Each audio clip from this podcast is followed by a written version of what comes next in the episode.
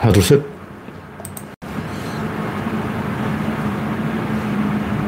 네, 창 떴습니다.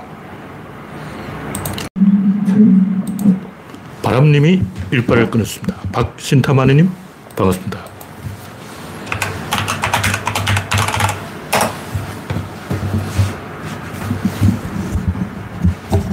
화면에 이상이 있으면 말씀해 주시기 바랍니다.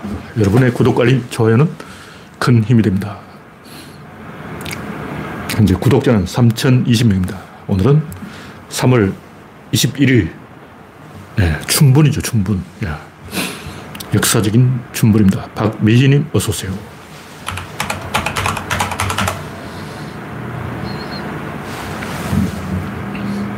춘분은 밤낮의 길이가 같은 날이죠. 오늘 일몰 시간은 6시 44분. 네, 지금 이제 7시 반. 일몰 후 1시간이 지났습니다. 제 기억으로는 동지 무렵에 제일 해가 짧을 때 5시 17분인가 그랬어요. 이렇게 딱 1시간 반 길어졌습니다. 여기서 다시 1시간 반 길어져서 8시 10분. 네, 하지 때는 8시 10분경에 일몰이 되겠습니다. 거의 이 겨울과 여름의 차이가 3시간인데 그냥 일몰 정도가 아니고 이 겨울에는 해가 지면 금방 깜깜해져요. 근데 여름엔 해가 지고도 한참 동안 하늘이 훤해. 그러니까 실제로는 시간이 더 차이가 크다는 거죠. 겨울에는 5시만 돼도 컴컴해요. 여름에는 거의 뭐, 한여름에는 9시까지 훤하죠. 근데 이제 이 춘분이 옛날에는 그 명절이었어요. 그래서 동지 축제는 크리스마스로 바뀌고 춘분 축제는 부활절로 바뀐 거죠. 원래 이제 부활절이 계속 날짜가 변한 것은 달력이 변해서 그런 거고, 원래 3월 21일이 부활절이에요. 오늘이 부활절이야. 오늘이 진짜 부활절이에요. 왜 오늘이 부활절인가? 해가 길어지는 첫날이 오늘인 거예요. 오늘부터 해가 길어지기 시작이다. 그래서, 야, 이것이 진정한 부활이다. 그럼 동지부터 지금까지는 뭐냐, 어, 자궁 속에서 대기하는 기간이었어요.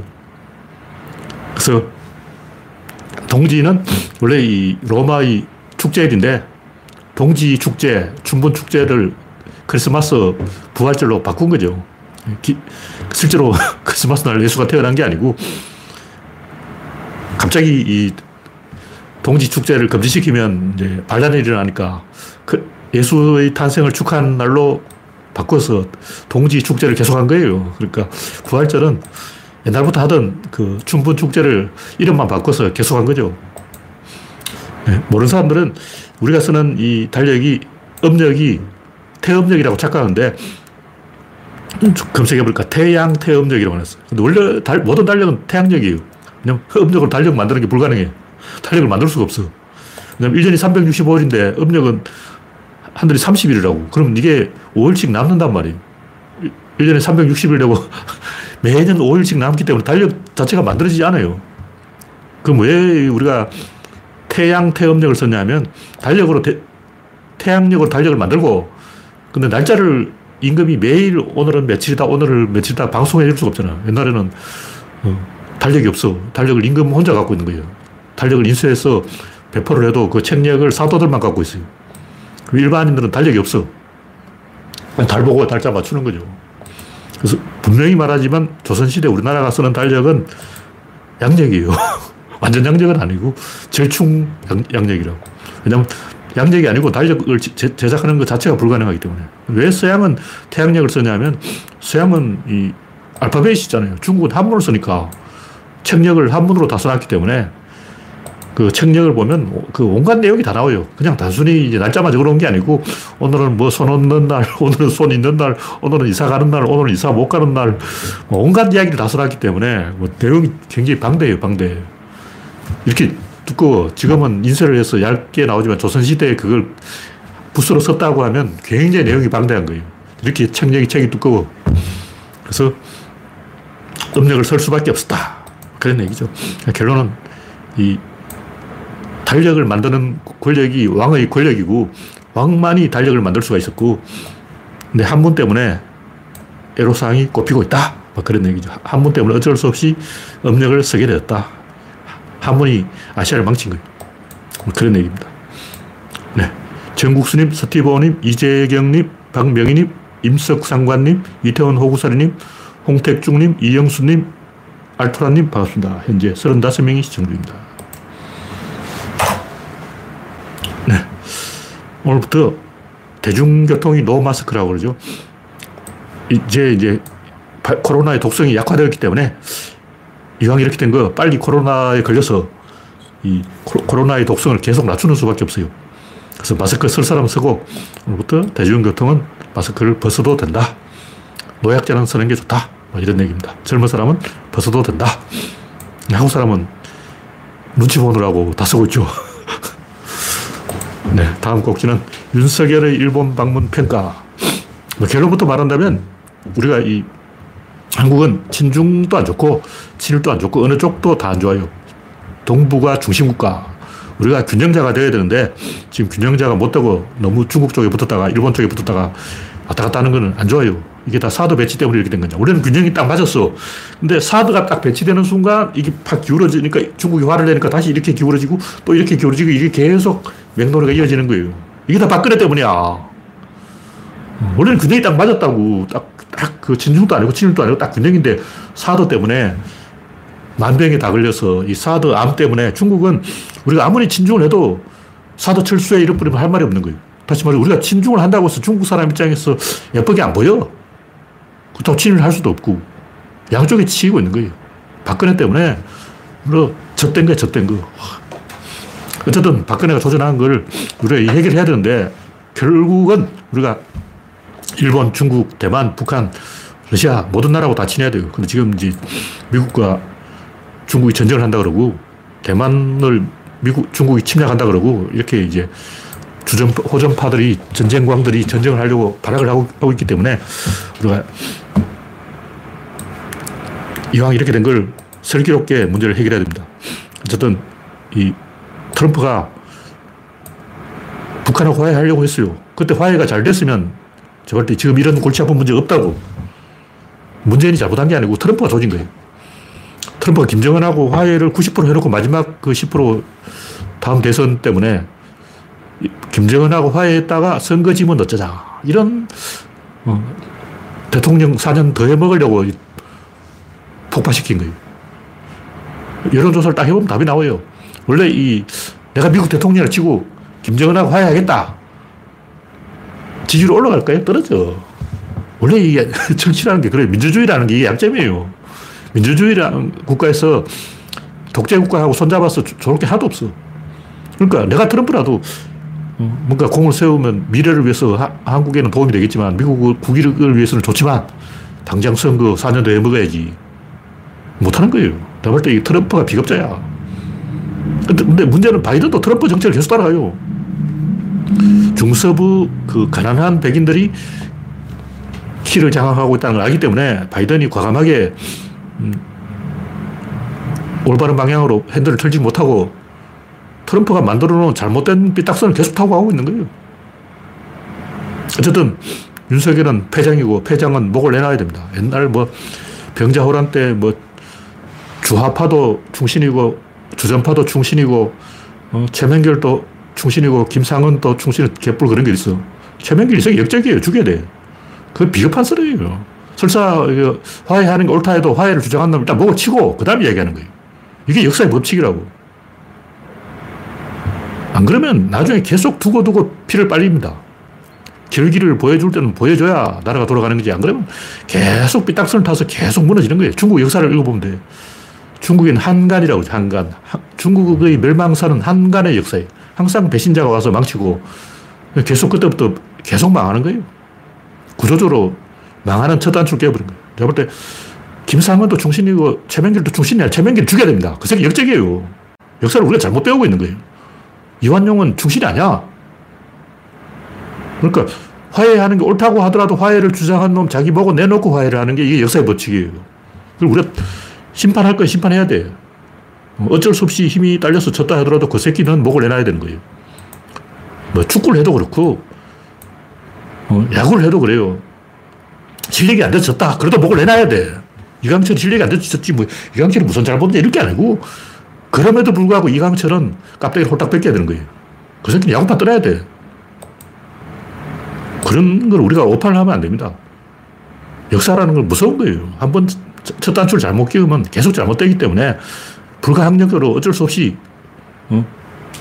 한일 수교를 했다. 박정희 지목을 내놔야죠. 박정희 한일 수교가 나쁜 게 아니고 한일 수교하고 지목을 안 내놓은 게 나쁜 거예요. 어, 과감하게 내가 국가와 민족을 위해서 누가 내 무덤에 침을 뱉겠느냐 그러면 안 되고 내 무덤에 침을 뱉어주세요 하고 죽어야지. 누가 내 무덤에 침을 뱉겠느냐가 아니고 다 한국인이라면 다 내 무덤에 침을 뱉으세요 하고 죽, 는게 이게 진짜 어, 지조 있는 선비의 태도인 거죠. 박정희가 진짜 조국과 민족을 위해서 한 수교를 했다. 그러면 일단 자기 목을 딱 내놓고 응? 노무현처럼 그렇게 해야지. 박정희는 자기 목을 안 내놨잖아. 그러니까 결국 자기 목을 뺏긴 거죠. 역사의 법칙인 거예요. 그래, 이 정도로 이야기하고 다음 곡지는 네, GJ리님, 난나님, 그레스방님, 프란치스코님, 반갑습니다. 이제 53명이 시청 중입니다.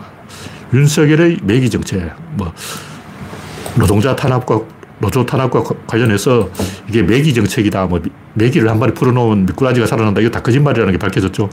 과학자들 실험을 해보니까 전혀 도움이 안 된다는 거예요. 어쨌든, 뭐, 실제로 그 매기가 미꾸라지를 돕냐, 안 돕냐, 이게 중요한 게 아니고, 그 말의 의도, 뭔가 경쟁 중심, 이렇게 치열하게 이 투쟁적으로 가느냐, 아니면 그 공동체 중심, 지역사회 중심으로 가느냐, 이건 국가 전략의 문제예요.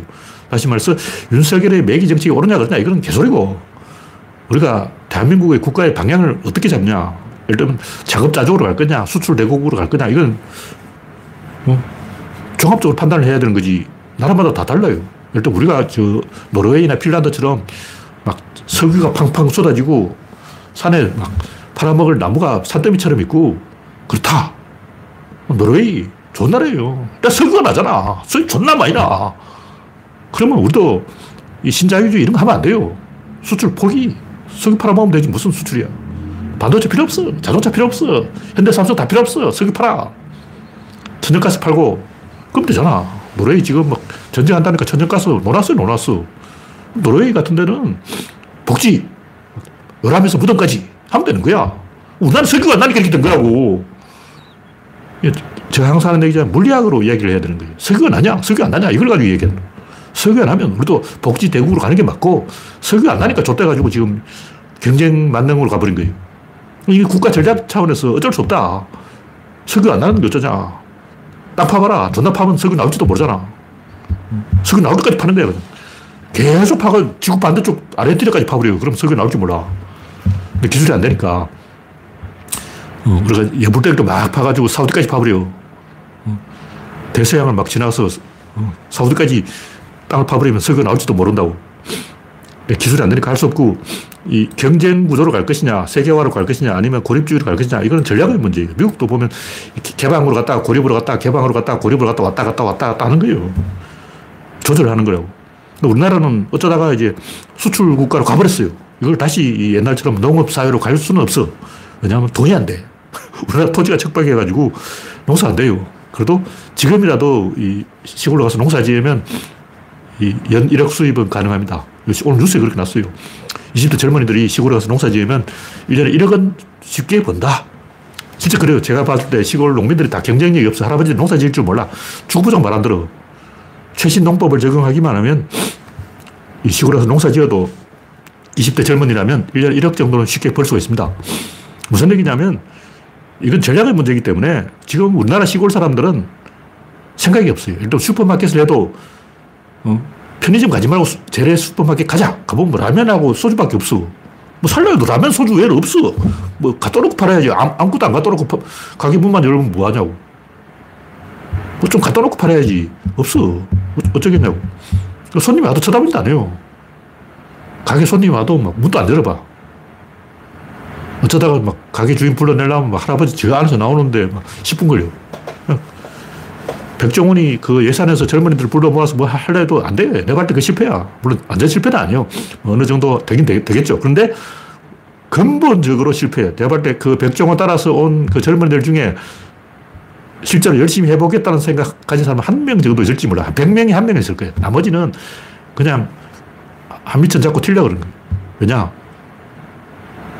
만약 거기서 시골에서 식당을 해서 돈 벌려면 거기서 시의원 출마하고 지역사회에 일원이 돼야 돼요. 시의회 장악하고 시장 선거도 나가고 토백이가 돼가지고 그 지의 바닥을 장악해야 돼요. 근데 그런 야망이 없어. 일단 어떤 20대 젊은이가 시골에 가서 충청도 어디 총구석 처박게 해가지고 식당 내보겠다. 백종원 레시피를 가지고 하겠다. 안 해. 왜냐? 또 일본이라면 뭐 3대째 뭐 가게를 하고 있다.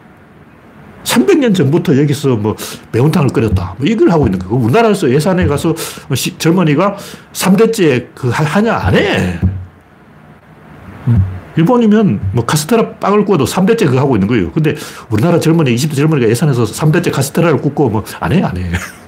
할, 할 인간이 아니야. 왜냐면 지역사회를 장악을 못 해. 그걸 하려면 지역사회를 장악해야 돼요. 일본은 왜 되냐? 일본은 영감하는데 큰 소리 쳐. 젊은이가, 야, 영감 밀라! 만화를 보는데, 일본 만화인데, 20대도 아니야. 16살 고딩이, 영감! 왜 지하철에서 젊은이한테 자리를 양보해? 일라! 젊은이 16살 보면 고등학생이 영감 자리를 확 뺏어버리고 자기가 탁 앉는 거야. 일본 만화에 나오는 거야. 일본은 노인에 대한 경로 사정이 전혀 없어.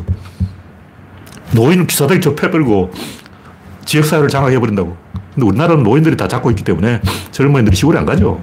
그래서 안 되는 거예요. 뭐 매기 정책이고 나발이고 이게 안 돼, 안 돼. 그래서 되려면 사고방식을 다 바꾸고 이 지역사회 중심, 공동체 중심, 풀뿌리 중심으로 국가 전략을 바꿔야 돼요. 그리고 저, 이, 교육을 다시 시켜야 돼. 시골 할배들 다 불러 모아놓고 젊은이 만나자, 만나면 다 절 한 번씩 하고, 어. 어린애 울음소리가 들리면 가서 청소도 좀 해주고, 심부름도 좀 하고, 노인들이 젊은이를 섬겨야 젊은이가 시골 가지. 젊은이한테 노인을 섬겨라 그러면 젊은이가 시골 가겠냐고. 이게 안 되는 거예요. 그런데 이게 제대로 되려면 교과서부터 뜯어고쳐야 된다. 뭐 저출산 정책도 마찬가지고 그냥 애 낳자 뭐 돈 준다 이거 가지고 안 돼요. 아기를 한 명 낳으면 지역사회에서 업어서 모셔야 돼. 동네 잔치 열고 막 어, 아기 낳은 사람을 그 동네 이장으로 선출하고 동네에서 권력을 다 줘야 돼요. 그렇게 안 하면 절대 안 합니다. 결국 이게 권력 문제, 권력 문제. 그래서 우리나라에서 저출산 문제를 진짜 해결하고 싶다면 존댓말부터 없애야 돼. 다 엮여 있는 거예요. 네. 다음 곡지는 비수술 트랜스젠더 문제. 이런 거 상당히 예민한 이야기이기 때문에 또 오해할 사람이 있는데 100% 오해할 사람 있습니다. 지, 지난번에 살짝 언급했는데 제가 오해할 분이 있을 것 같아서 좀더 자세하게 이야기하려고. 제가 이야기하는 것은 뭐 트랜스젠더 이런 게 아니고 내시군요. 죄수의 딜레마, 연력학 법칙, 결국 물리학이 답을 낸다. 뭐 심리학, 사회학, 뭐 생물학, 과학 이건 다 개소리고 궁극적으로 만든 이론은 물리학밖에 없어요. 뭐 최종적으로 물리학이 이런 거. 물리학이 뭐냐 이렇게 선거에 선거, 투표. 투표에서 이겨도 이기는 거예요. 일단 비수술 트랜스젠더가 대접을 받고 싶다. 그럼 선거에서 이기면 돼. 자기가 대통령 출마하라고. 선거에서 이기면 되는데 그럼 쪽수에 밀리잖아. 그럼 어떻게 되냐. 소수자가 연합을 해야 되는 거야. 과연 선거에서 이기느냐? 이깁니다. 우리가 생각, 비수술 트랜스젠더가 선거에서 어떻게 이기냐? 이기, 이기는 거예요. 미국 가봐. 게이 상원의원도 나오고, 게이 시장도 나오고, 나는 게이다 하면 막 표가 쏟아지는 거야. 샌프란시스코, 뉴욕. 그러니까 텍사스는 안 돼. 미국도 도시마다 다 다르기 때문에 텍사스에서는 안 되고 샌프란시스코나 뉴욕이라면 게이 시장도 될 수가 있고 음, 성소수자 대통령도 나올 수 있는 거예요. 저번에 성소수자 뭐 한번 대통령 나온다 그랬더니 안 나왔죠. 근데 미국 대통령은 전 세계의 대통령 노릇을 하기 때문에 여자 대통령도 안 나온, 한국에도 나온 여자 대통령이 미국에도 안 나오기 때문에 한국 여자 대통령이 두 번 있었잖아요. 와. 김건희 대통령, 박근혜 대통령, 한국 여자 대통령 두 번 배출한 나라야. 완전 선진국이야. 양성편등이 한국보다 잘 된 나라가 없어. 미국, 일본, 여자 대통령 두 명씩 배출 못 했잖아. 야. 하여튼, 제가 하고 싶은 얘기는 최종적으로는 힘 대 힘으로 부딪히는 거예요. 근데 성소수자가 숫자가 적으니까 진다. 이렇게 생각하면 안 돼요. 왜냐, 이겨요. 좀 패션 업계라든가 범위를 좁혀놓고 특정 지역, 특정 직업군으로 보면 개이들이 바글바글 끓어. 성소수자가 다수자라고, 그, 그쪽에서는. 그러니까 우리가 막연하게 생각하면 소수자는 소수니까 소수다. 그런데 어떤 이렇게 몇 번 이제 흔들어버리고 추려놓고 보면 다 모여있어요. 전국에 개이들이 다 모여있어. 그 가보라고. 바글바글해. 그래서 그냥 식당을 하거나 그냥 뭘 하는 것보다 게이 전용 이렇게 해놓으면 더 장사 잘 돼요. 어, 그냥 남사, 남자들 위한 술집보다 뭐 호빠가 더 잘 되는 것 같아. 진짜인지 모르겠는데 나가보면 막 길거리에 전단을 다 뿌려놨는데 보니까 전부 호빠라고 막. 호빠만 전단을 뿌리고 있는지 잘 모르겠는데 이 장사 잘 되는 것 같아요. 그래서 이 군대를 안 가고 싶은 것은 이단함의 욕망이고 빨가벗고 누더러 돌아다니고 싶은 건 저의 욕망이고 누구나 욕망이 있어요. 저도 빨가벗고 길거리 돌아다니고 싶지는 안 그러잖아. 왜냐? 욕먹어. 마찬가지로 비수술 트랜스젠더도 어, 여자 화장실 가고 싶은지 남자 화장실 가고 싶은지 모르지만 아마 여자 옷을 입고 다니고 싶은 것 같아요. 제 느낌에. 근데 욕망이 있어요. 그러고 싶어서 그러는 거예요. 물론 이제 다른 이유도 있는데 인간은 원래 사회를 흔들고 싶은 욕망이 있어요. 일부러 소리를 내는 거예요. 일부러 과시를 하고 왜 그렇게 하냐면 그렇게 하는 사회가 이겨요. 다시 말해서 우리가 생각하면 성소수자들 조용하게 침묵하고 커밍아웃을 하지 말고 자기를 숨기고 숨어서 사는 게 더 행복하지 않을까? 아니에요. 자연인들도 뭐 시끄럽게 살아서 난 행복해요 하고 떠들잖아. 왜냐하면 사회의 상호작용 총량 증대라는 관점에서 보면 소수자들이 적극적으로 나대는 게 그 사회에 더 도움이 된다는 그 사회가 더 선진국이 되는 거예요. 근데 우리나라는 안 그래요. 우리나라는 고립된 면망이기 때문에 아까도 얘기했지만 젊은이들이 시골에서 영감을 휘어잡아야 되는데 상식으로 젊은이들이 더 힘이 세다고 일을 더 잘해. 그러니까 젊은 사람이 시골을 완전히 장악해야 되는데 할배들이 장악하고 있잖아. 우리나라가 후진국이라서 그런 거고 원래 자연법칙으로 보면 게이, 성소수자, 트랜스젠더, 뭐 장애인, 흑인 뭐 이런 이상한 사람들이 권력을 잡는 게 오히려 정상이에요. 그게 정상이라고. 왜냐면 그 사회가 이기는 거예요. 왜냐면 이 세상이 원래 그렇게 만들어져 있어. 왜냐? 제가 얘기했지만 자기 자신을 함정에서 빠뜨린 놈이 최종 승자가 되는 거예요. 팀쿡. 왜 팀쿡은 게이라고 얼굴 딱 써붙이고 다닐까? 그냥 조용하게 게이 아닌 척하고 숨어서 생활하면 되잖아. 굳이 팀쿡 있어가지고 나 게이야 하고 떠들고 다니는 이유가 뭐냐? 그런 놈이 이긴다는 거죠. 그걸 만약 팀쿡이 자기가 게이라는 걸 감추고 조용하게 숨어 살았다면 그 자리까지 못 갔습니다. 이건 100%예요. 노무현 대통령도 조용하게 뭐 타협하고 살면 어? 안 죽었을 거 아니야. 근데 그렇게 하면 대통령 못 돼요. 대통령 되는 사람은 다 이유가 있는 거예요. 자기 자신을 함정에 빠뜨려야 돼요. 제가 이 비수술, 트랜스젠더 이런 문제를 얘기하는 건 그 사람들이 적극적으로 커밍아웃을 하고 권리를 요구하는 것은 권력 의지라는 거예요. 그 사람도 욕심이 있는 거예요. 사회를 흔들고 싶은 거예요. 그는 무의식이기 때문에 자기 자신도 잘 몰라. 왠지 이 사람들을 엿먹이고 싶은 거예요. 그리고 그런 욕망이 있는 사람들이 이 세상을 발전시킨다는 거죠. 그 사람들은 이미 자기를 함정에 빠뜨렸기 때문에 죽기 살기로 달려든다는 거죠. 앙드레 김도 막 겉으로 막 여기 다 검은 칠을 한다고 막 매직으로 시끄럽게 칠하는 거야. 근데 굳이 그 앙드레 김이 가발 쓰고 다니면 되잖아, 한동훈.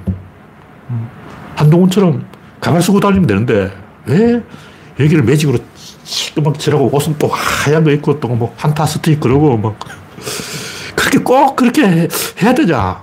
해야 됩니다. 그 사람 자기 자신을 함정에 빠뜨린 거예요. 그리고 자기 자신을 함정에 빠뜨린 사람이 끝까지 간다는 거죠. 그래서 제가 오늘 얘기는 그런 것을 이 물리학적 관점에서 충분히 우리가 접근할 수 있다. 이런 얘기하는 거예요. 네, 다음 곡지는 보병 전투차 만능론. 이게 제가 저번에 여러 번 얘기했는데 전차 만능주의를 비판하기 위해서 하는 얘기예요.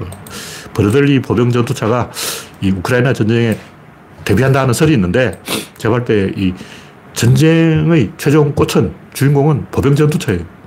물론 다른 것도 있는데 왜냐하면 옛날처럼 막 대기갑전이 벌어진다는 이건 조선시대 이야기고 지금은 2차 대전하고 다르기 때문에 대전차 무기가 많이 나왔기 때문에 전차는 집단적 운용을 하는 것은 판타지고 장애물 제거용이에요. 보병이 진격을 하다가 앞에 장애물이 나타나면 포병을 보내서 사격을 하거나 비행기를 띄워가지고 폭격을 하거나 전차가 나서서 장애물을 제거하는 거예요. 적의 토치카를 제거하는 거라고. 장애물 제거하고 그다음 뒤로 빠지는 거예요. 이게 정상적인 운영이라고.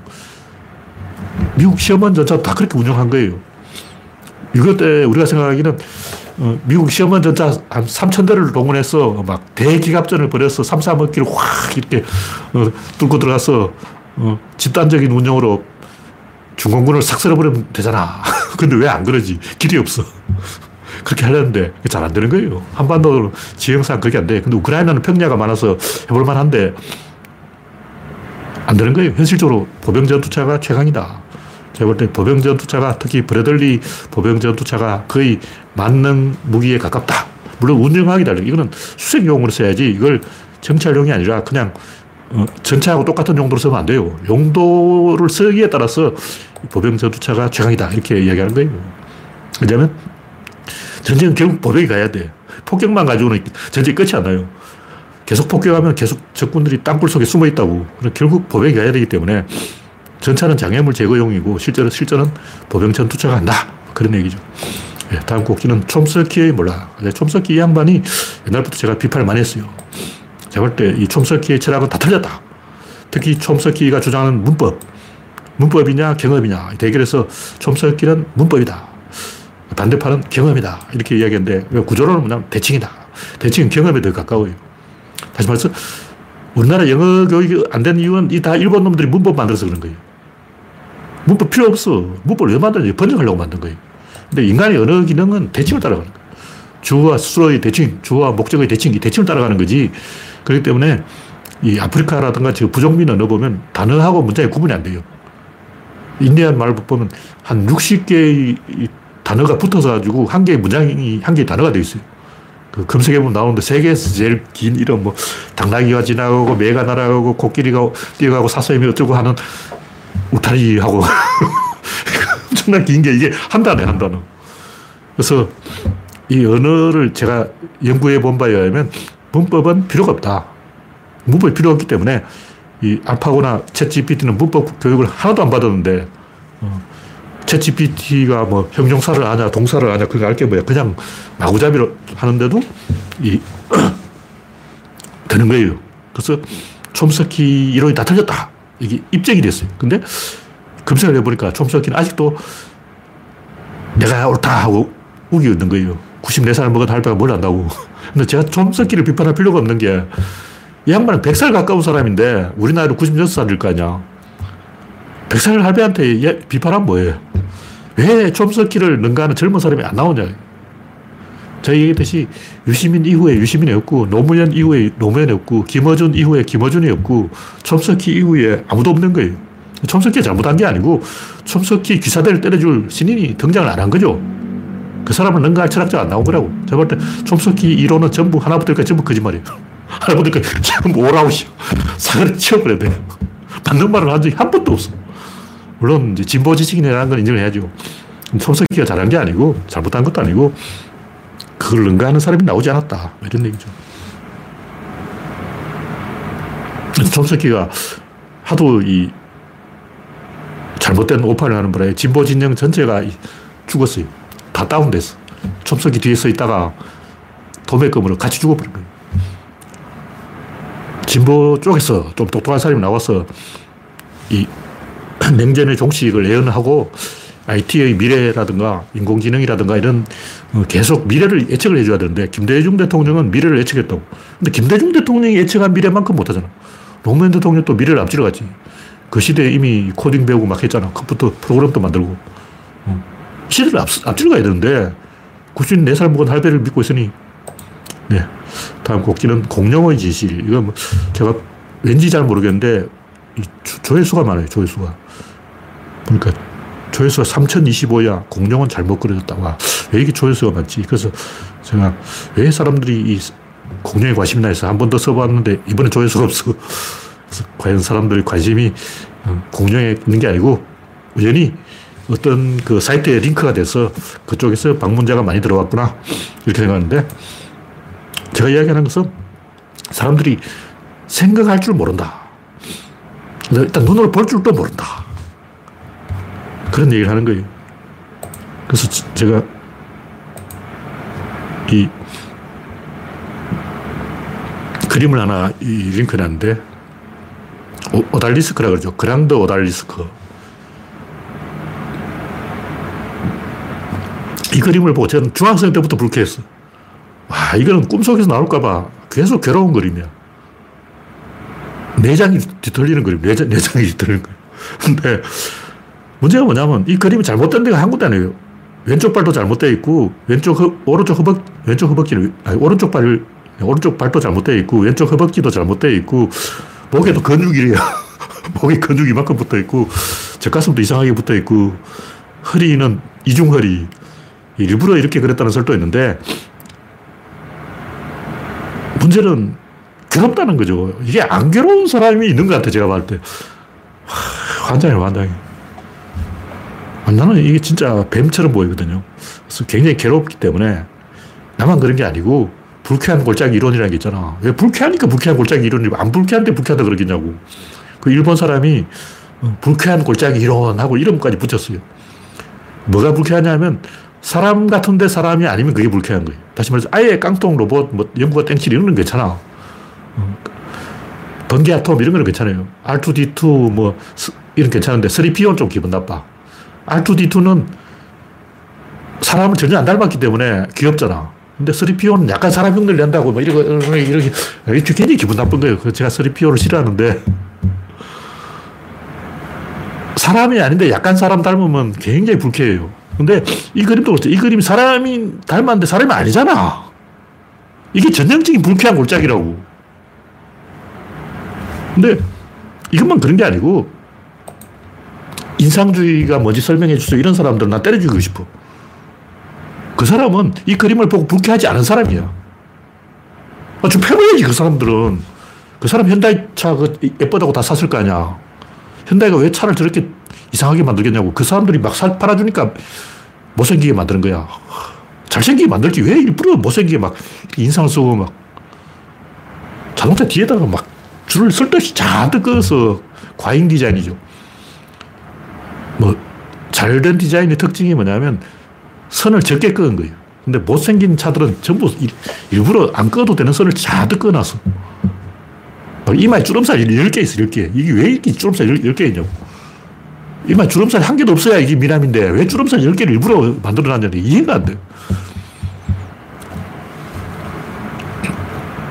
이때 서양 그림 보면 전부 막 이렇게 자세를 이렇게 털고 있어요. 다 이러고 있고, 나 이 그림 보면 굉장히 괴롭거든요. 루이 14세에 보면 이불왕이 이불. 그또 합죽이야. 나고 보니까 이 치아를 제거해버렸어요. 난 루이 14세 그림 볼 때마다 왜 하이힐을 신고 있냐, 이불을 왜 뒤집어 쓰고 있냐, 날 더운데 저 불쌍해서 땀띠 날려 그런다고 막 괴로운 거, 내가 괴로운 거예요. 근데 다른 사람들 안 괴로운 것 같아. 그리고 그 그림 보고, 와, 그림 최고야. 그러고 막 그럴 거 아니야. 그러니까 인상주의가 왜 이 가치가 있는지 그걸 모르는 사람들은 제가 느낀 고통을 전혀 안 느끼는 사람. 그 사람은 뱀을 봐도 안 무섭고, 쥐를 봐도 안 징그럽고, 지렁이를 봐도 행복하고, 구더기 3천 마리를 봐도 기분이 좋은가? 난 구더기 3천 마리 바글바글 하는 거 보면 솔직히 괴롭거든요. 그럴 때 고양이 죽은 시체를 봤는데, 파리가 알을 낳아서 고양이 시체에 구더기 3천 마리가 바글바글 하고 있는 거예요. 근데 악취가 진동을 하죠. 근데 이상하게 그걸 꼭 확인해야 되겠어. 끔찍한 걸. 근데, 하, 두고두고 괴로운 거죠. 근데 괴로운데 그걸 또 보게 돼, 이상하게. 이건 또 마찬가지. 괴로운데 계속 보게 돼. 그래서,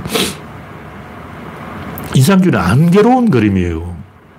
그건 뭐냐면, 인상주의 아니고요. 다른 그림 다 괴롭다는 거야. 어. 떨어지고 싶어, 떨어지고 싶어. 이건 대화가 필요해. 이거 말로 설명해야 되냐. 안 괴롭냐고. 그러니까 그, 제가 이런 얘기를 하는 이유는 사람들이 생각을 안 한다는 걸 증명하려고 하는 거예요. 이 히딩크가 말했잖아요. 한국 사람들은 체력과 정신적인 문제가 있다. 그럼 한국 사람 다른 건 몰라도 체력과 정신적인 자신인데 이렇게 이야기하는 거예요. 근데 음치라면 음악에 대해서 논하지 말아야죠. 저도 음악에 대해서 이야기 안 하잖아요. 왜냐면 제가 음치기 때문에 음악을 모르기 때문에 음악에 대해서는 아는 척을 안 합니다. 마찬가지로 이런 걸 보고 괴로움을 안 느끼는 사람은 그 서양의 고전 명화를 보고 고통을 안 느끼는 사람은 그 그림에 대해서 말할 자격이 없어요. 인상주의를 왜 하는지 모르겠다. 이런 사람들은 그림을 논할 자격이 없어. 괴로우니까 인상주의를 하는 거예요. 안 괴로우려고. 살려고, 숨을 쉬려고 죽는 거야. 현대차 직원 돼서 현대차만 계속 보고 있어도 하면 막 자살할 것 같아. 죽어야지 어떻게 살아. 그러니까 생각을 좀 하자. 잘 보는 사람도 있고, 잘 느끼는 사람도 있고, 일단 저는 그 음악을 듣고 막 단조를 들으면 눈물이 난다는 걸 이해를 못 했거든요. 어떤 사람이 아, 단조를 연주를 하면서 눈물이 나잖아. 그러고 연주할 때마다 눈물이 나. 눈물이 왜 나지? 근데 가만히 들어보니까 눈물이 날 것 같기도 해. 이해는 돼. 머리로 이해는 되는데 실감이 안 나는 거예요. 제가 그 음악 여러 번 들어봤어요. 단조로 된 음악을 여러 번 들어봤는데, 그냥 남들이 느낀다길래 나도 한번 느껴보려고. 이 머리로 이해는 되더라. 아, 살짝 느낌 왔어. 아, 역시 뭔가 있네. 뭔가 차분해지네. 뭔가 차분해진다는 느낌 왔는데, 그것도 즐겁잖아. 그러니까 저 같은 사람은 음악을 전혀 이해를 못하지만, 마찬가지로 인상주의가 왜 인상주의인지 모르겠다. 그 설명 필요 없어요. 그냥 고통을 들어주는 게, 그 그림을 보면 저도 아프지는 않아. 그 그림을 보면 안 아파요. 근데 다른 그림 보면 아파. 이 구조는 또 마찬가지. 제가 7살 때 구조를 처음 떠올렸는데 왜 7살 때 음, 구조를 생각하냐면 아파서 그런 거예요. 다른 사람들하고 뭐가 계속 충돌을 해. 뭔가 불일치, 어색함, 어긋남. 그 당시에는 몰랐는데 제가 이 사람 눈을 안 봐요. 거기서부터 뭔가 불일치가 시작되는 거예요. 그래서 사람들은 당연히 눈을 보는 거야. 눈을 안 보니까 인사를 안 하고 인사를 안 하다 보니까 모든 게 어색해져서 그때부터 사회와 나가, 이 불화가 시작된 거죠. 고통을 느끼고 고통을 느끼다가 이 원인이 뭘까? 뭔가 이 괴롭다. 그래서 구조론을 연구하게 된 거예요. 그러니까 이건 뭐 이론 없고 물리학에 최종적으로는 물리가 답을 낸다. 그런 얘기죠. 고통을 안 느낀다는 사람하고는 뭐 더 이상 대화를 할 수가 없어요. 그래서 무슨 얘기냐면 저 같은 사람은 음악을 잘 모르니까 음악을 잘 아는 사람이 그렇다면 아 그렇구나. 단조를 음악을 들으면 눈물이 난다니까 나는구나. 이렇게 받아들인다고. 내가 막 빡빡우겠어. 에이 그 음악 듣는다고 눈물이 날 리가 있냐. 아, 음악을 듣는데 무슨 눈물이야 하고 내가 그렇게 말을 안 해요. 내가 모르니까. 모르니까 저는 입을 딱 닫고 있다고. 마찬가지로 구조에 대해서 모르는 사람들은 구조치들은 입을 다 모르라고. 제가 알잖아. 저는 느껴요. 적기는 저는 구조가 잘못된 걸 보면, 어, 저거 잘못됐나고 바로 1초 만에 느낌이 오는 거예요. 그래서 제가 뭐 자동차 디자인뿐만 아니라 뭐 여러 가지로 일단 뭐 지구가 둥글다 이런 문제부터 시작해서 굉장히 많은 부분을 1초 만에 판단해요. 일단 공룡 그림이 잘못되어 있다. 1초 만에 느끼는 거예요. 뭐 자빠진 것 같잖아. 다리가 왜 뒤에 있냐고. 해부를 해보라고. 뼈를, 골격을 보라고. 모든 척추는 이렇게 굽어져 있어. Z자로 돼 있어. S자로 이렇게 휘어져 있어. 두 개의 대칭이 있어야 돼. 그중 한 개의 대칭만 있으면 자빠져. 달릴 수가 없어. 근데 인간은 좀 예외적인 동물이에요. 인간은 직립을 했는데 다른 동물은 다 뒷발로 앞으로 밀고 갑니다. 몸을 뒤에서 밀고 가는 거예요. 그러다 보니까 허벅지가 앞으로 수평으로 누워 있어요. 그 다시 밑으로 꺾어져 다시 두번 꺾어져 있어.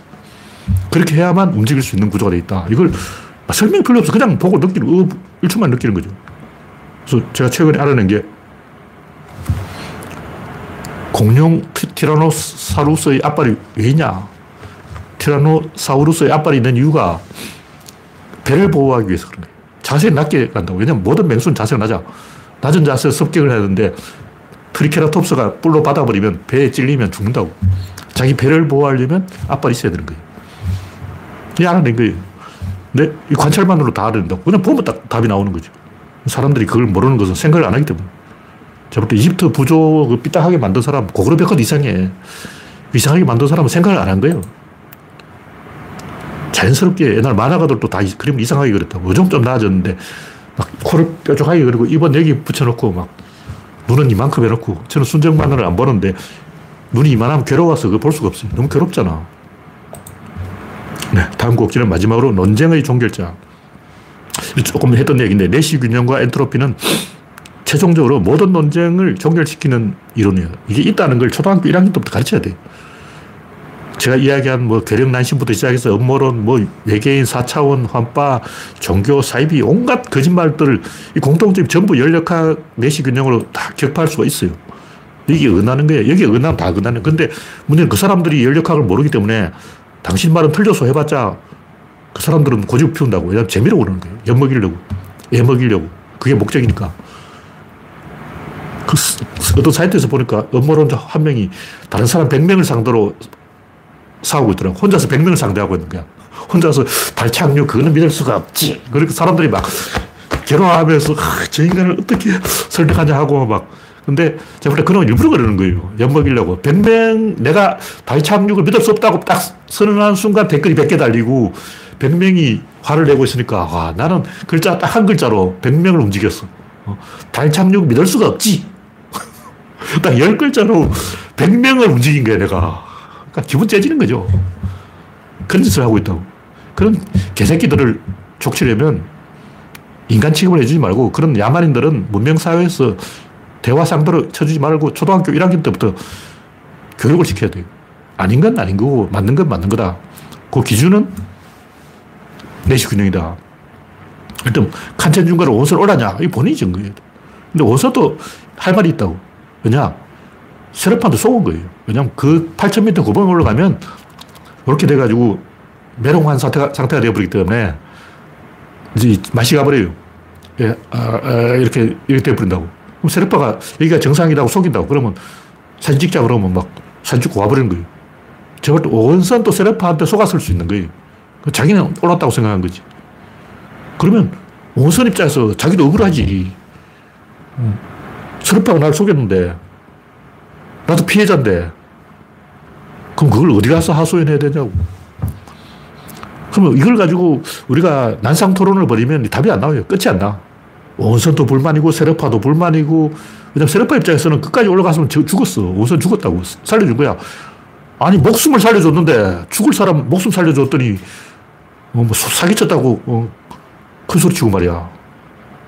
그 월간산 그 편집장도 할 말이 있고 다 할 말이 있는 거야. 각자 불만이 있기 때문에 결론이 안 나요. 누구 말이 옳다고 판정할 수가 없어. 기준을 정해야 되는 거예요. 그 기준이 내시 균형이라는 거죠. 초등학교 1학년부터 교과서에 이걸 반영해서